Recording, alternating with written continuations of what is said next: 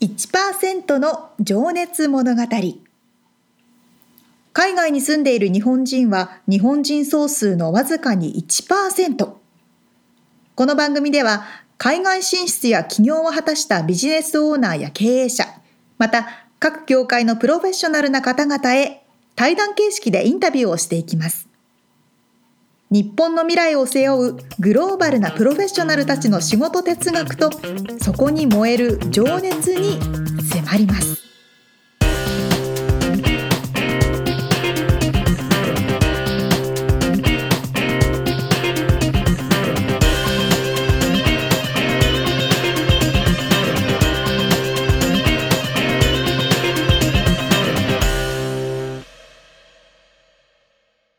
こんにちはこんにちは。みつさん起き て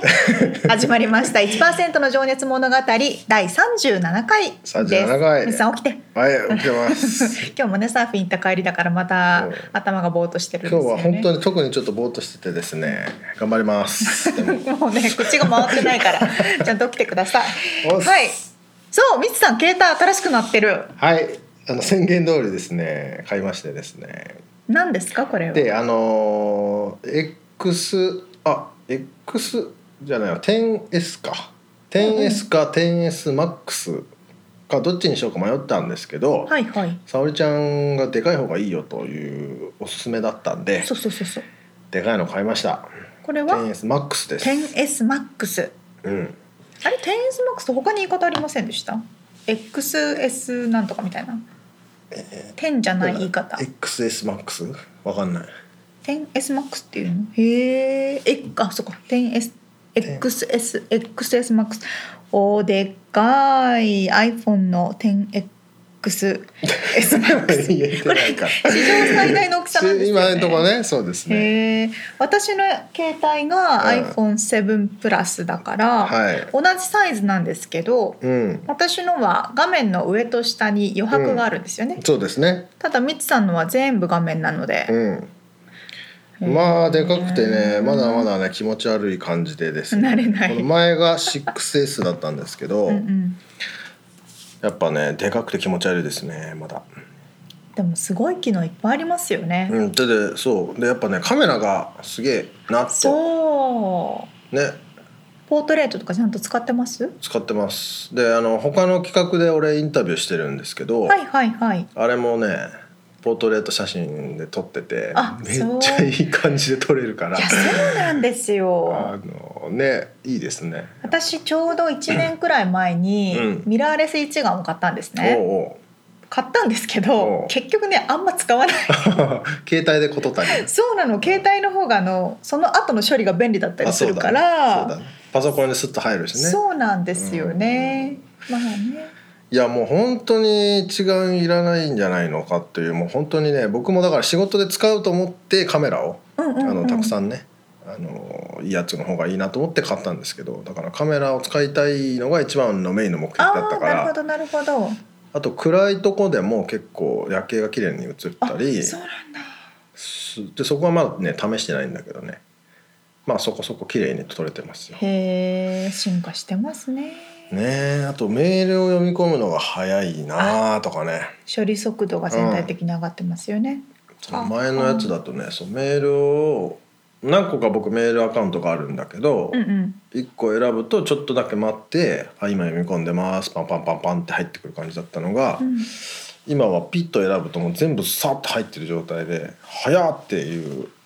ちょっと俺しかわかんないけどいやでも本当に何事にも待てなくなってますよあね そうですね。私たちって そうです2秒ぐらい待たされるだけでもああみたあいそなうそうなん待かっおってせえるなってなるもんねそうそうそうそうちょっとねあのぼーっとする時も大事ですけど、ね、そうですねはい、さあということで、毎回1ヶ月4回に分けて1名の方のインタビューをお届けしているこの1%の情熱物語ですが、はいさあ今回はまた新しい方のインタビューの第1回目ということになります。うん今回はどういった方にインタビューしてますか？今回はですねちょっと今までと毛色が違うと言いますかほうほえー今お腹鳴ったねう、私が乗ったお腹。えっとね今まではまあビジネスオーナーさんだったり、うんうん。えーが多かったのかなそうですねご自身でビジネスされてたりとか、で今回はあのなんとですね UCLA ほ皆さんわわかるかな日本の方も聞いたことあるかもしれないんですけど、カリフォルニア大学ロサンゼルス校、うもう超優秀、うん、超お金お金ないといけない学校、うんまあ、そうお金 が正直ねあるといける しね、そうお金があるといける学校間違えまあ、お金なくても頭に頑張ればねいけるんですけど、の教授たへえしかも終身教授というですねあの肩書きを日本人持のっ方ていらっしゃる、い、はい、日本人の方がいらっしゃって、まあ、とある方からご紹介いただきましてですねえええええそのとある方もねまたそのうちインタビューさせてもらいたいなって思う方なんですけど、えはいえーご紹介いただいてインタビューしてます、まあ、あとは本文を本編を聞いていただいた方がいいかなと思いますんで。ねでは聞いていただきましょうはい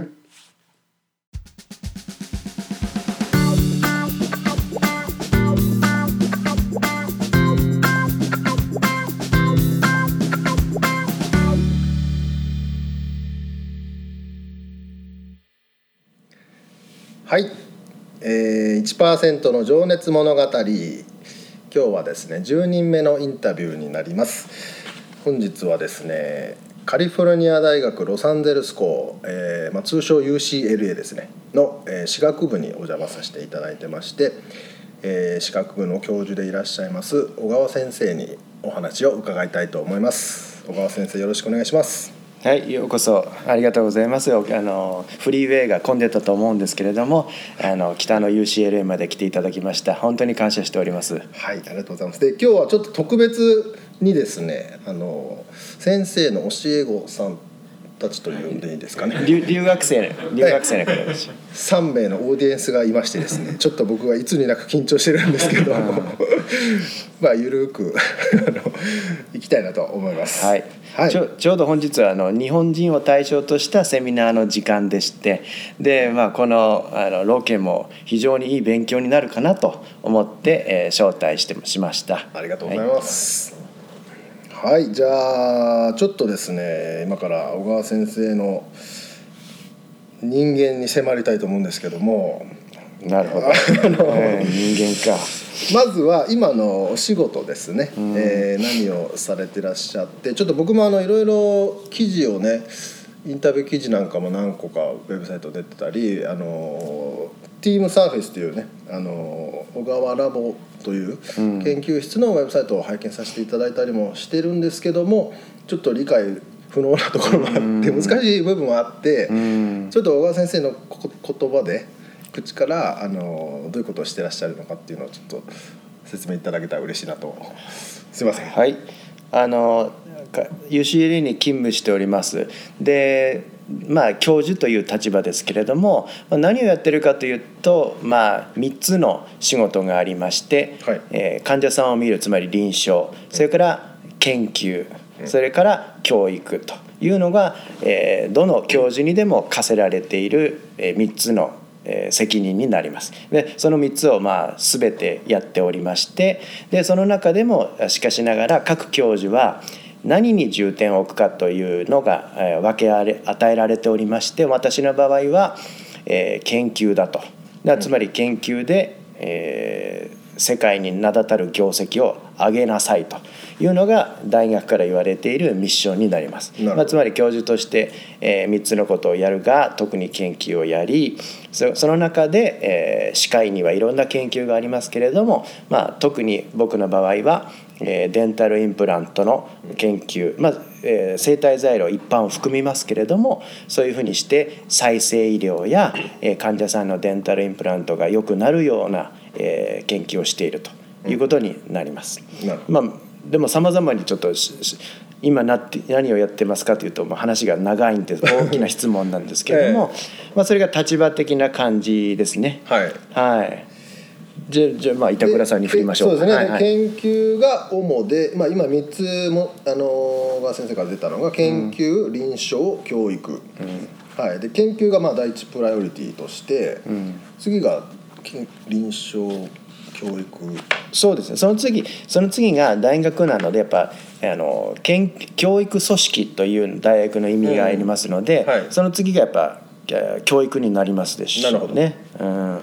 そうすると割合的にはどれぐらい研究に56割って感じなんですかねその通りですね研究がご50%であの教育が30で臨床が20なるほどという感じですね。うんでもちろんあの日本の教授たちとも同じようにその委員会があったりとか、えー実務があったりもします。まあ、でもそれはもうエクストラであー働ボランティアとして働かないといけないですね。うんだからもう我々はもうほとんどあの別に9時5時の仕事ではありませんので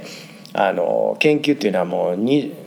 24時間7 days でいかにうんその生活の中からだから勤務時間の中からじゃなく生活の中から、えー業績を上げていくかというような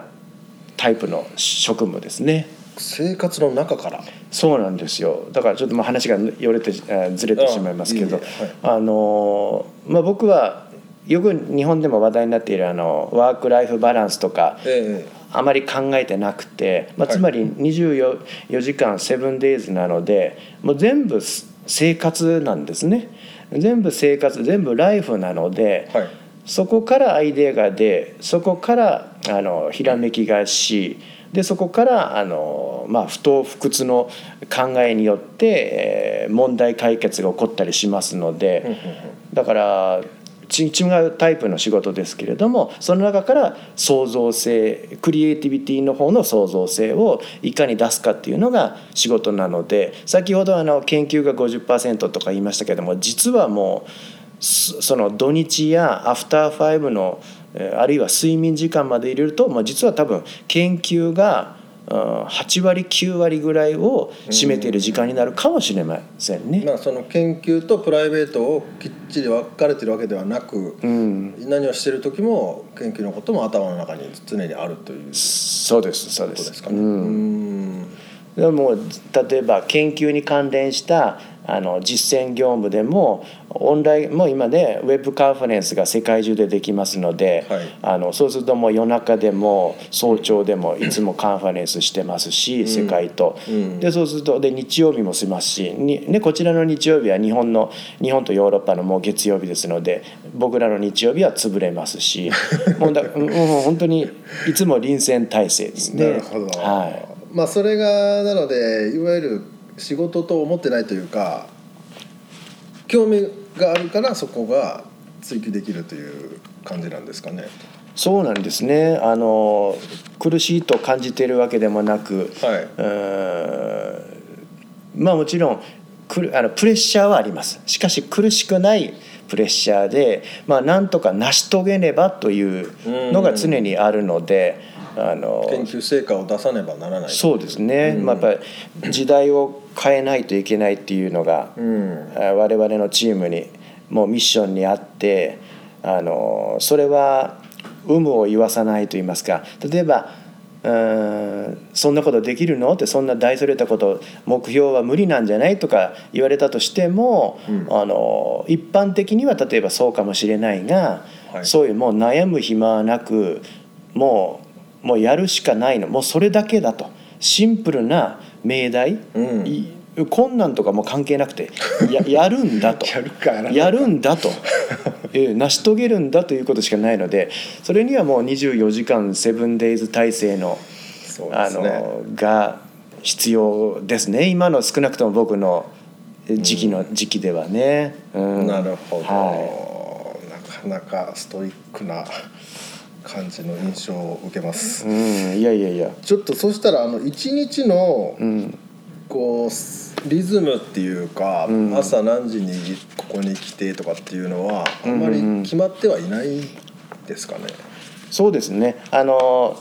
き例えば教育と臨床に関してはもう時間が決められているので、はいそそこはもううん守ってもちろん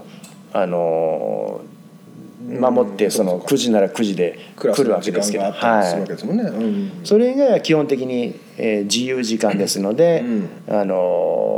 例えば学校に来たとしても、えー頭が、えーどうしてもアイデアが浮かばないとなると、はい散歩に出かけるのも自由だろうし、うんうんうんそれからもちろんコーヒー飲みに行くのも自由で、まあ、そその代わりそれが全て、えーっとねアイディアの源泉になっているという意識がああり実際そうなのでうんあの本当にそうしておりますね。なるほど、まはあ、それをだから仕事をしてないっていうふうに見えない見え見えてしまうわけですけどその普通のなんていうのかな、えーサラリーマンとかのみ視点で見るとね、い、うんまあ、でも頭の中ずっとそのことを考えてるってことですもんねそうです研究のことね。うん、だから家族の話も聞いてないと言われてよく怒られますよ ねあのうちの奥さんそれは聞いてあげてください 特に週末はうんまあ、まあ娘も2人おりますけれども、はいあのまあ、いいわゆるパパが何をし何かをしている時に話しかけても無駄だって思ってますよね。 あのあと何もしてない時も何かを考えてるので、うんそこの時もあのちゃんと今頭がうん無の状態かどうかを確認した上で、まあ、子供たちも話しかけてくあーじゃるあとちいょうっとかそこは今はい話しかけちゃダメな空気だなっていうのはちゃんと読んでくれていらっしゃるそうですね。おー素晴らしいですうねん、あともちろん僕も家族がいる時は僕からも多く話しかけて、うん逆に相談もうんしていきますので、そうですねこの間ちょっとあのー小川先生とお電話で少しだけお話しした時にね、あの娘さんの意見も聞くっていうふうなことをおっしゃられてて、うんもうまさにそうで結局あの創造性クリエイティビティの創造性を得るには、うん次のこと次のことを考えるっていうことなのでで若いじゃあ若い世代がどう考えるか、うんでわ私たちで言うと次の研究者たちがどう考えるかなのでそういう人たちとやっぱ常にコミュニケーションを絶やさないっていうのはそうで、うんもう娘たちなんかは今あの14とえー21歳ですけれどももう非常にえー大切なえー情報源で、あアドアドバイス源でありまして、まあ、我その次の世代を生きていくうん年代ってことですね。そうあのうんだから論文の図もこれで色のセンスはいいかとかーこのこれを受受けやすいあのよく君たちから見てあのと受け入れられるかとか、うんでもちろん文章も英語でも日本語でもこれは頭にすんなり入ってくるかとか、まあ、キャッチコピーなんかを作る時ですね、はいもうよく聞きますうちの奥さんにもよく聞きます、まあ、女性の目視点からどうかとか。うんはい。もうだからすすでにもうオープンで、うんうんまあ、情報をインプッそうねトをする機会を多く作るってことですもんね。そうですね。なるほど、うん。じゃあちょっとちなみにその研究の内容をちょっとだけあの掘り下げたいなと思うんですけうんうんうんうんうど実際にあの今の小川先生の研究ってその皆さんの生活の中で、んまあ、インプラントって言ったらね皆さんピンとくると思うんですけど、うんうんうんうんそのインプラントの中でもどういう部分を研究してらっしゃるのかっていうのをちょっと伺ってもいいですうんか、うんうんうんあのーデンタルインプラントというのは歯がなくなった時に、えーそこの部分に、はいそこの部分はもう歯茎と骨のみになりますのでその骨の中に、えーチタンでできたあるいは他の材料もあるんですけど、まあ、主にはチタンでできた、えースクリュー状のものを骨の中に、えー埋めていきまして、はいでまずそれを埋めた後に待ちます、えーなぜならば、えー顎の骨とインチタン製のインプラントが、まあ、くっつくのを待たないといけないからですね、うんまあ、よそうすると安定しますので安定を待った上で、まあ、大体えー3ヶ月から6ヶ月ほど待つんですけれども、そんなになるんですねはいお、ーあもちろんあの強い骨の場合弱い骨の場合いろいろありますけれども、はいえー待った上にそうすると安定したら、えー上に歯を作っても大丈夫ということになりますのでそこにクラウンなり、えーブリッジなりを作るというのが、デンタルインプラントの治療法でして、はいで我々のえーチームではえーそのインプラントが、えーもっと早く安定するようにしたいそしてもっと強く安定するようにしたいと、なるほどそういうことですね。でなぜならば、うん今現在インプラントはえー非常に流行ってはいるんですけれどもあの失敗することもありますしそれから顎が弱い患者さんにはできないとか、うんえーご高齢の患者さんにはできないとかありますのでつまりまだチタンのインプラントが、えー最大限えーよく良いものになっていないといううこまとだです進化のね余地があるということそういうことですね。はい、だからよくよりよくより早く骨とくっつくようなチタンの表面を作るとで表面というのはまあサーフェスご存知のようにサーフェスですので、はい我々の チームの名前はそこから来ているなとるほどいうことになりますなるねほ。はいうんしっくりきましたうんそうかそのじゃあチタンの材料自体をか改良してるわけではなく、うんその周りにつけるものなるほどなるほど。っていう、はいなんか僕の中ではちょっと理解だったんですけど接着剤的な、うんそういうのとはまた違うんですかね理いや解が。鋭いですよねあの何かをあー接着剤なりをコーティングするのか、はいそれともまあコーティングをせずに、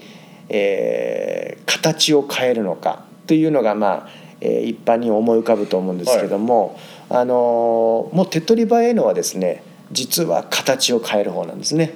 コーティングしたりしますとお新規のものがつくともう FDA あのアメリカのあの保健局です食ねべ物保健局はいが認可しませんので、おー結局は患者さんに役に立たい立たないということになってしまいますのでなるほどなるほど形を変えるとサーフェスの形を変えるというのが我々の主なえーアプローチでして、うんうんうんで最近まああの我々のチームではあー我々はもう今世紀の サーフェスと呼んでるんですけれども、はいまあ、だ今世紀誰も抜けないだろうと思っているんですけれどもえーそういった形のサーフェスを作りまして今それを、えー大手のおデンタルインプラント会社とお交渉して、えーそこから商品化していこうと、まあ、それを技術移転というんですけれども、はいまあ、ライセンシング技術移転のところまでを含めた、えー大変な、えー歴史的な作業をしています。うーんそれに取り掛かっていらっしゃるのは、いつ頃からになるんですかね、うんあのーまあ、実そのサーフェスも、まあ、いくついく種類か作ってまいりましたので、はいそっかもう最初から数えますと1 2 3年になりますけれどうもんもうここ最近のさっき申しました、い今世紀今世紀のサーフェスというのは、はいもうここ2年ぐらいがまず発明をどんどん煮詰めてきて、はいで交渉は最近始まったという段階ですね。ほうちょっはといそれはなんか歴史的なあれですかイノベーションになる可能性があるということですいかねやもうその謙虚な僕らのチームが今世紀のと言ってる よ言っているぐらいですからこれちょっとノーベル賞とかも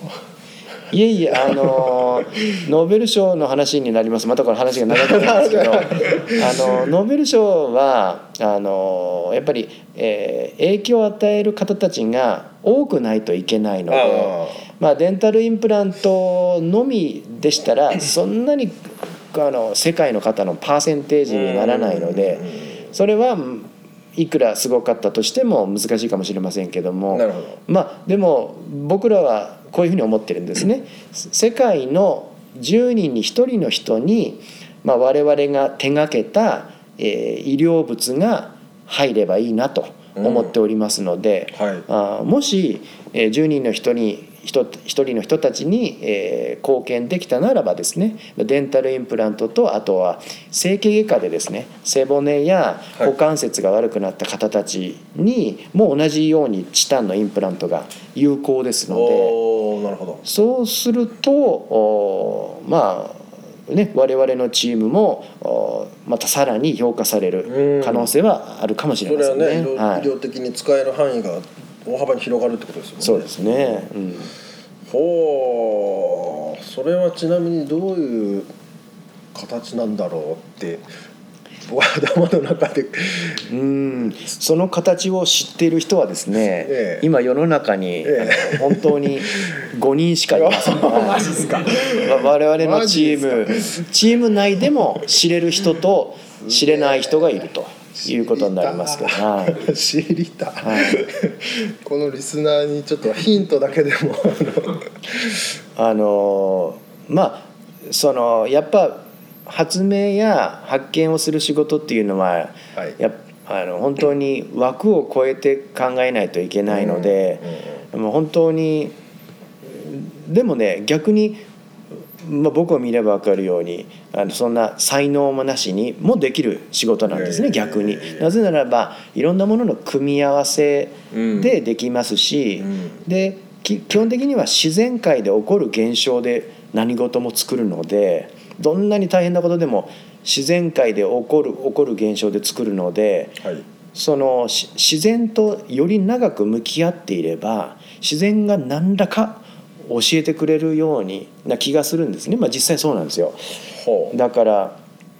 例えばチタンでも無味無臭ですけれどもちろん口にも入れませんけどなんか匂いがしたりあの何かもちろん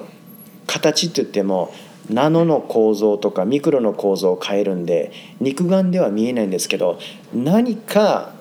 心眼で見えてきたりとかもうそこにチタンと接すれば接するほどですね。だからそういうふうにして起こっていきますので、まあ、皆さんもですねあの誰でも発発明発見はできると思思っていただいていいのいいと思いますね。なるほど、はめちゃくちゃ深い話ですね今のでもい、うんいやい自や然、と向き合うと答えが出てくるうん、近づける、いや例えば、えっと、先ほど言ったインプラントっていうのは骨とくっつかないといけないって言ったんですけれども、はい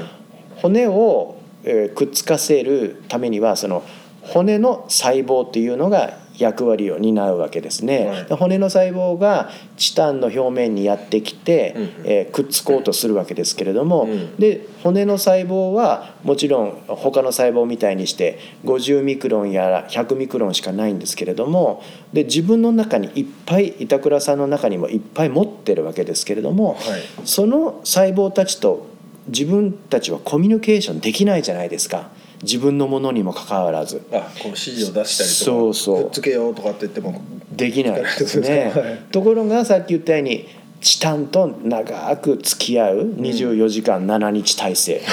ほんで夢でも見るとそうするとですね骨を作る細胞の気持ちが分かるような気がしてくるんですね。なるほど、はい、で夢にももちろん骨の細胞出てきますうし。んああだからまるまるで自分が骨の細胞になったようなこと感覚を覚えるのでこういう形がいいんじゃないかチタンはみたいなのが、そこで仮説を立てるんですね。ひらめく感じですそうですそうです。おうん、でだからまずは形を理想の形を思い浮かべるっていうのが一つのステッープで、うんはいでそうするとそれをスケッチしたり、うんえー頭の中にスケッチし実際紙にスケッチしほんでパワーポイントでもカラーをつけてうんなんかワクワクするようにして、うんでそれが1ステップで 2, 2ステップ目はそれをどうやったらできるかと。いうのが 2, ステップ目になって、はいでまあいろんな技術をえー探し歩くわけですよね。うんうんもちろんそういう技術は今ないので発見になるんですけどでも関連したヒントとなる技術が世の中には溢れてるので,、うんうん、で探し回りいくつも組み合わせたり順番変えたりさまざ、まなことをしてえトータルで発明発見につつながるっていうことになりますね。うんそう探すっていうのはなんか論文を見たり他の分野でもそういうヒントがあるってことなんですかね。そうなんです。もう今は研究開発にはあのねやっておられる方は皆さんそう言われると思いますけど垣根がない時代でして、うんうんまあ、グローバル化とよく日本では言われますけど、はい研究にも、おグローバル化つまり分野のがボーダーレスという意味の国国のごグローバル化じゃなくてですね、うんうん分野のグローバル化ですのであのもうまあありがたいあのネットサーフィンの力サーチ、ね、検索エンジンの力を、あるいはもちろん人と人のネットワークの力を借りてですねウェブカンファレンスができるとかですうねんあの実際に、えー話したりしてもうさまざまに拾い集めるとなるほど。いうことですね。うんまあでも本当にそういう意味ではいろんな違う分野の人ともコミュニケーションを取って、うんどこからヒントが来るか分かんないってことですもんね。そうなんですね。だから今板倉さんから今ヒントを出そうと僕は常にしているわけあれですね。は 似てるか分かんないですけど。い。だからまあ、えまあ、あとはあのね申し遅れましたけどあのそこに執念を燃やしたりするのはあのまあね後で板倉さんがお聞きになる時言ってましたけどまあどのような、えーふね、幼少の頃からの生活を送っていたかという関連するんですけど、あの私長崎えー出身でして、はいえーまあ、長崎ご存知のように昔から、えー唯一貿易をしていた町でしてであの長崎の文化財にしても多くのお唯一そこに門戸を開いたという、えー遺産があります。でそういったところに子どもの時から触れていったということが、まあ、少多分ですね、無意識のうちにやっぱりあ海外との架け橋になってみたいとか、えー海外に行きたいとか、はいあのやっぱ、えっと箱の箱にとらわれない考えを持ちたいとか、まあ、オそういーうプンマインドのそうそうそう考え方みたいなところですかね。ねうんそれがあったと思いますね。うんでそれがちょうど UCLA に留学してきたノットが合わさってですねそのカリフォルニアの自由なく空気とかで常に想像してきたえー州のお性格とかと、まあ、合わさってですね、はい、こういうタイプの仕事を始めたのかなと思っていますね。なるほどなるほどはい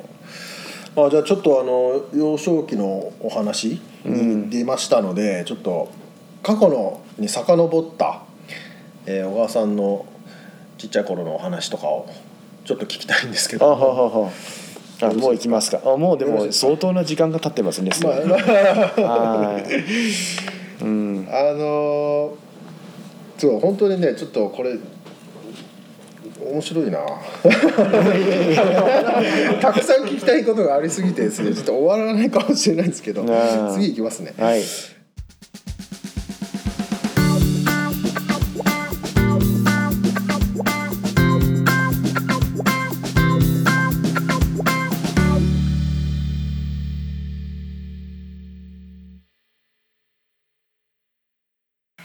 声ちっちゃかった私 ちょっと小さい声で心からこう引っ張り出されるぐらいのストイックさを感じましたね喋り方といい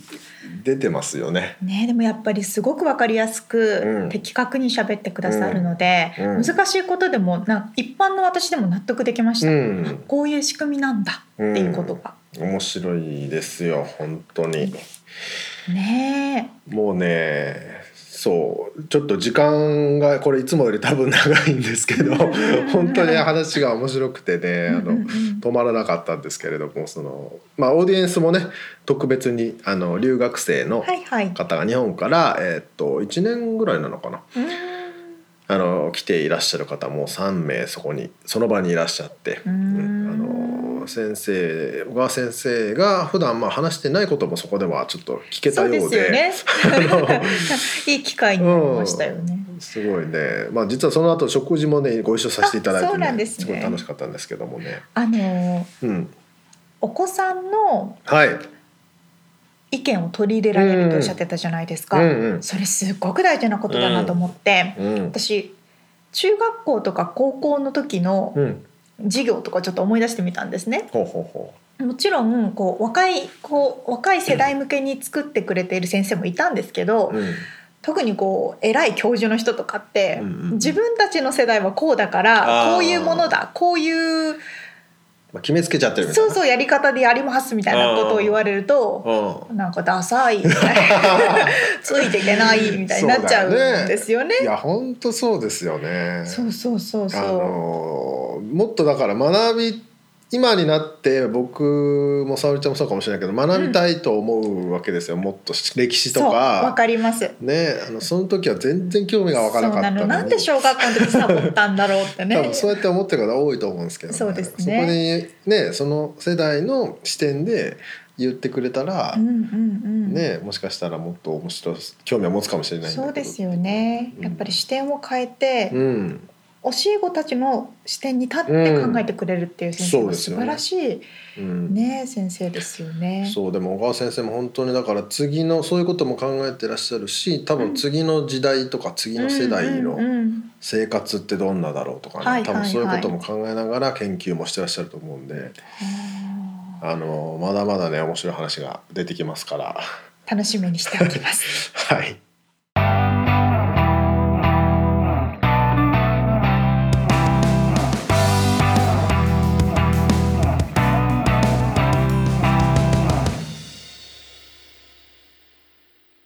リアルアメリカ情報イエーかぶりすぎた いいですねさあはいこのコーナーではアメリカからリアルなビジネス情報生活情報をお伝えしていきますはい今だいたい10月の頭にこれが放送されるんですかね11月のえ頭かっとそうですねそう今これ収録しているのが2018年の10月半ばはいなんですけれども、みちさん私ね先週ユニバーサル・スタジオ・ハリウッドのおおハロウィンナイトに行ってきたんですよ。おお楽しそうそう楽しんだよえー怖かったのーあ行ったことありますああのユニバーサル・スタジオはないけど、ナッツベリーファームのはいはいはいはいスケアリーファームね、出た出たはありますよそうそうそうそうナッツベリーファームっていうのがあのーロサンゼルスにあって、あんま知らないかなみんな、うん多分私もね知らなかったんですよ最初、うん一番結構ね有名なのはねディズニーランドそディズニーアドベンチャーううんそう2つテーマパークがディズニーの中にあって、あとはユニバーサル・スタディスタジオねスタジオのハリウッド、であとナッツベリーファームそうナッツベリーファームとディズニーランドは意外と近くてあそうかああののその辺なダんだブルで行く人もいるいるっぽいけどね私ナッツベリーファーム行ったことないんですけど一応あのスヌーピーがキャラクターであそうなんだそうそうそで一応ファームなんでジャムとかが売ってたりねクッキーとかね、はいはいはいはいはいジャムがついたクッキーとかねうーんえじゃあそうそう牧場をテーマにしたパークみたいな感 じいや、う なんてーん、いうんいや普通のでも遊園地だけどねあ遊園地なんだ昔は牧場だったんじゃないの適当 あとはあのセックスフラックスうんっていう、はいはいはいそうね日本でいう富士急ハイランドみたいなのがありますよね、はいはいはい行ったことありますいや多分ないな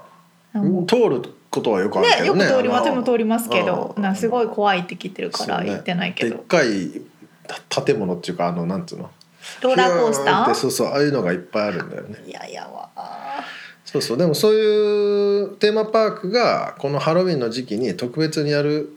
やつがあるんだよねそうなんですよね、多分日本のディズニーランドとかに行かれた方もは分かると思うんですけど、うん日本でもあるのか日本でもそうそう、うんハロウィンナイトとかハロウィンの期間があって、うんうんうんそのテーマパーク全体がハロウィンにこうそうねデコレーションされたりとかねうんキャラクターがみんなハロウィン来たりとかするんですけど、そのどうユだっニたバーサル・スタジオのハロウィンナイトっていうのはうんホラーナイトなんですよ。はいはいはいで通常の入園はだいたい朝の9時から夜の6時ぐらいまでうんの入園の時間帯なんですけど、うんうんうんそのハロウィンナイトのチケットはうんえっ、とね5時私は5時入園だったんですよ。夕方の夕方の5時入園うんうでん夜中の2時までやってるの。おーまあ暗くなってからってことねそうそうそうそうそうんでお大人の時間だそう18歳以下は入れないのかな、うんなんかそんな感じで入って、まあ、全体的にハロウィンのデコレーションがされてるんですけど、うんあとオープンしているアトラクションは8割お化け屋敷うーんでお化け屋敷の何が怖かったってお化け屋敷よりもうんお化け屋敷以外の普通の道あのねわかりますよ。わかります多分ナッツベリーファームもめっちゃ怖かったから。嘘普通にそ多の分アトラクションからアトラクションの間歩くじゃないですうんかうんうんうんそこにすんごいいっぱい脅かす人いませんそうえでしょそうあれめちゃ怖いよあめね。っちゃ怖いんです よビビるよね。本当日に本の USJ もそうなのかなわかんないわかんないです俺けも行どったことなくてアメリカで初めて行ったんでディズニーランドはそんなことなかった超ビビったのをも覚えうてますすごい大人が本気でビビりますよねシャーって滑ってくるでしょあそうそうそうそうそうでなんかチェーンソーをブーンブーンってやりながら顔の横とかでグッてきたりとかジェイソンのお面つけたやつそ怖いよねあれ本当怖いうですよ ねえちなみに日本の富士急ハイランドの戦慄迷宮とか行ったことありますえ何戦慄迷宮っていう巨大な戦慄迷宮巨大なお化け屋敷あ知らないへあのね本当ね1時間ぐらい中歩くんですけえど、うん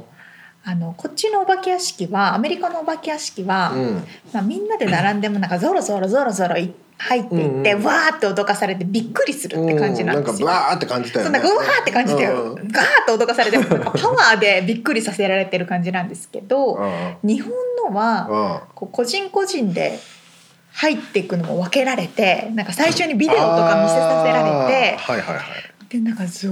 ゾーちょゾっとー怖いそうぬるっとした怖さだそうそうよねそうそうそう怖いんやです本よ当日本のホラーは怖いゾーッとするんですあよの鳥肌、映画もそうですけどそうなのねそうなの貞子とかああいうやつね螺旋とかそうそうそうそうそうそう気持ち悪い感じのねそうちょっとねあのこあーなんか、うん、鳥肌が立つ系ですよあじゃねあ他の人がいないんだ周りに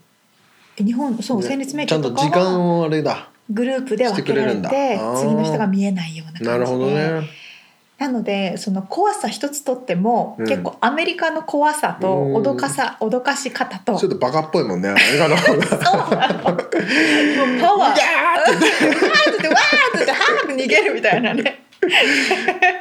そうそうそう結構違うなと思いましたうんなるほどでねも面白かったでちょっとすそのよ辺はでもちょっとね日本のあのホラー文化は確かにちょっとす進んでるかもしれないな J ホラーでね、せうんあの世界を席巻するぐらい流行りましたよね。そうだよね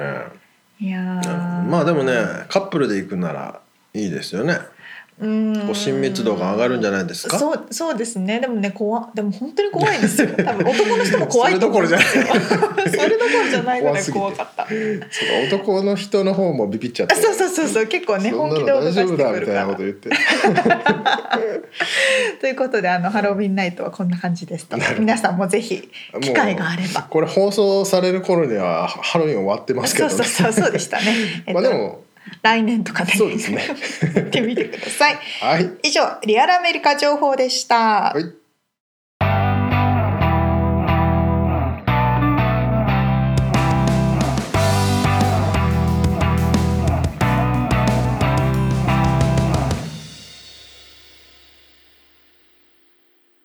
さあみつさん37回の締めのコーナーにやってきましたはいあの質問コーナーなんですけど、うん最近最近じゃないなついつい買っちゃうお菓子って何ですかポテトチップスのり塩あ日本のあそうだな、まあ、こいや日本のいや昨日アメリカだってのり買っちゃった塩んだないですよねポテトチップスを買わないように買わないように心がけてるんですけどねついつい買ってしまうんですああの、ア好きなんでメすリねカはトレーダー・ジョーのうんうんむ6個に分かれたポテトチップス知ってる子供用のうんえちっ知らないちゃいパックあそうなんだそんなのがあるんですそねれを買うとねうん一袋やめれるから あのもう偉いあもうなくなっちゃったと思ってえらいよくやめれますねでもだから強制的にもうもう一袋開けるまではね理性が許さない確かにけどでっけえのり塩あの増量タイプのや つとかあーやばい美ん味だよしいのよね一 やばい回開けちゃうと止まらないんですよもうやばいでねすそんな沙織ちゃんはそれこそ私もそのグミとか 飴一回食べ出すと本当に止まらなくて、グミとか一袋食べちゃうあこそとないですうグミは最近ちょっと食べなくなったねなんかダメな方がいいと思あれ何でできてんだっけうわかんないプラスチックなわけないじゃんじゃあ油でしょあれあそうなんですでか俺確かねそう多分ね違うかないでもやタンパク質しかないんだよね確かいや栄養素はすねんごいお腹にたまるんですよねそうそうだからあの飯食う代わりにグミでお腹を膨らませうるん人はいるけど確かにね飯を食った後にもグミうねさらに食うのはそう飴ちゃんが止まらなくてねそうそう今日もね沙織ちゃんはあさっのおきやかつを食べながら飴ちゃん三つ食べちゃって さあそうですね前回はおせんべいでしたからね そうでした、ん さあそんなくだらない話をしておりますけれども、さあ、えっと、今回はうん4回に分けていつもお届けしているインタビューの第1回目が終了しましたはいえ小川先生のお話ねはい UCLA のうん小川先生のお話、はい次回はどんなお話でしょうか次回はですねこれまた面白い話がね目白押しなんですけど、はいはいまああの小川先生がなんでアメリカ来たのか、はいまあ、幼少期から、うんうん、うんそして、えーアメリカに来てからの大変だったお話なんかを伺っております。はいということで次回もお楽しみにしていてくださいはいえー今回お届けした内容またリアルアメリカ情報の詳細はブログの方に、まあ、ウェブサイトの方に記載しております、はい、 podcast.086.com podcast.086.com で検索してみてください。もしくは1%の情熱物語で検索してみてください。ということで最第37回1%の情熱物語終わりですまた来週か なまた来い週や今思ったんだけどさ、うん音声検索で検索したらどうなるんだろうって今ふと思いました。おちょー っと今からやってみます。ということでまた来週はい、じゃあねー